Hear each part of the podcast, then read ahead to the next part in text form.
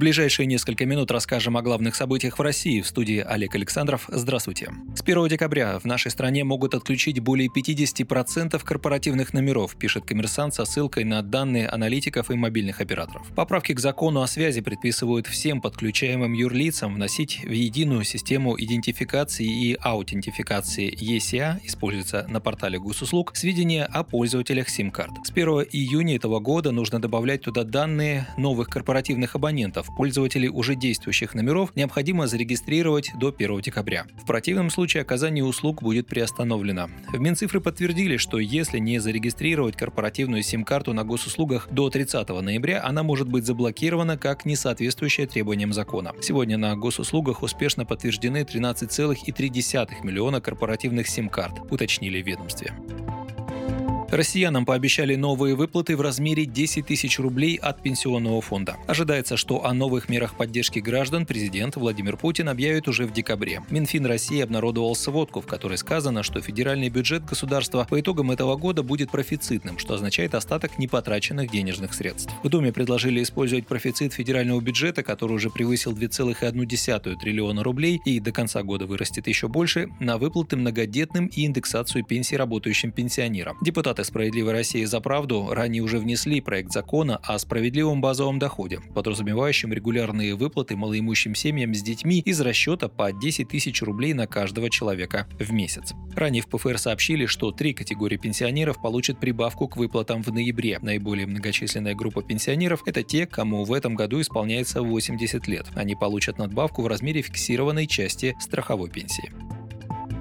Как сдержать цены на сахар и подсолнечное масло, думают в российском правительстве. Вице-премьер Виктория Абрамченко поручила ряду ведомств подготовить предложения по сдерживанию цен на сахар и подсолнечное масло в нашей стране. Об этом сообщает в понедельник ТАСС. Поручение дано Минэкономразвития, Минсельхозу, Минпромторгу и Федеральной антимонопольной службе. С учетом мирового тренда подорожания продовольствия им нужно представить в Кабмин прогноз внутренних цен на белый сахар и растительное масло, а также предложения по сдерживанию цен на эту продукцию. В конце прошлого прошлого года Минпромторг, Минсельхоз, крупнейшие российские ритейлеры и производители продовольствия подписали соглашение о стабилизации цен на сахар и подсолнечное масло. Эти документы действовали до 1 апреля. Позже соглашение о стабилизации цен на сахарный песок продлили, продлили до 1 июня, а на подсолнечное масло до 1 октября. Документы в частности предусматривали, что отпускные цены на сахар на заводах должны быть не выше 36 рублей, на подсолнечное масло не выше 95 рублей. В рознице цена на сахар не должна была превышать 46 6 рублей, а на масло не более 110 рублей.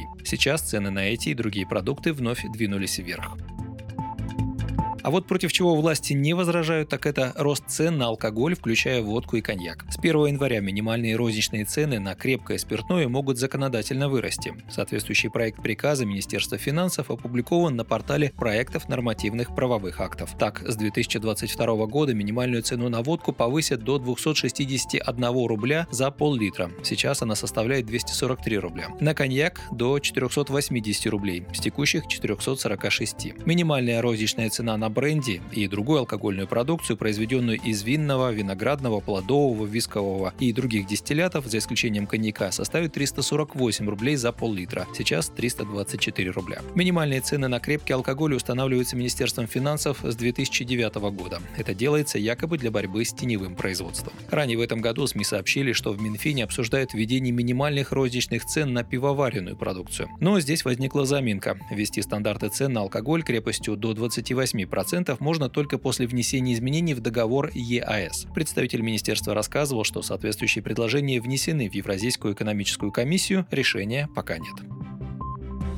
Правительство поддержало идею «Справедливой России» о повышении экспортных пошлин на нефтепродукты. С 1 декабря текущего года стоимость продажи сырой нефти за границу повысится на 6 долларов и 30 центов, что составит 77,5 долларов за тонну, говорится в сообщении агентства ТАСС со ссылкой на Министерство финансов. Лидер «Справедливой России за правду» Сергей Миронов неоднократно заявлял, что снизить цены на топливо в нашей стране можно только с помощью регулирования экспортных пошлин и квот. Его, наконец, услышали, что внушает осторожный оптимизм стабилизации стоимости бензина и солярки на отечественных АЗС. По данным Минфина, средняя цена на российскую экспортную нефть Юролс за период мониторинга с 15 октября по 14 ноября составила 82 доллара 45 центов за баррель или почти 602 доллара за тонну. Вы слушали новости. Оставайтесь на Справедливом радио. Будьте с нами.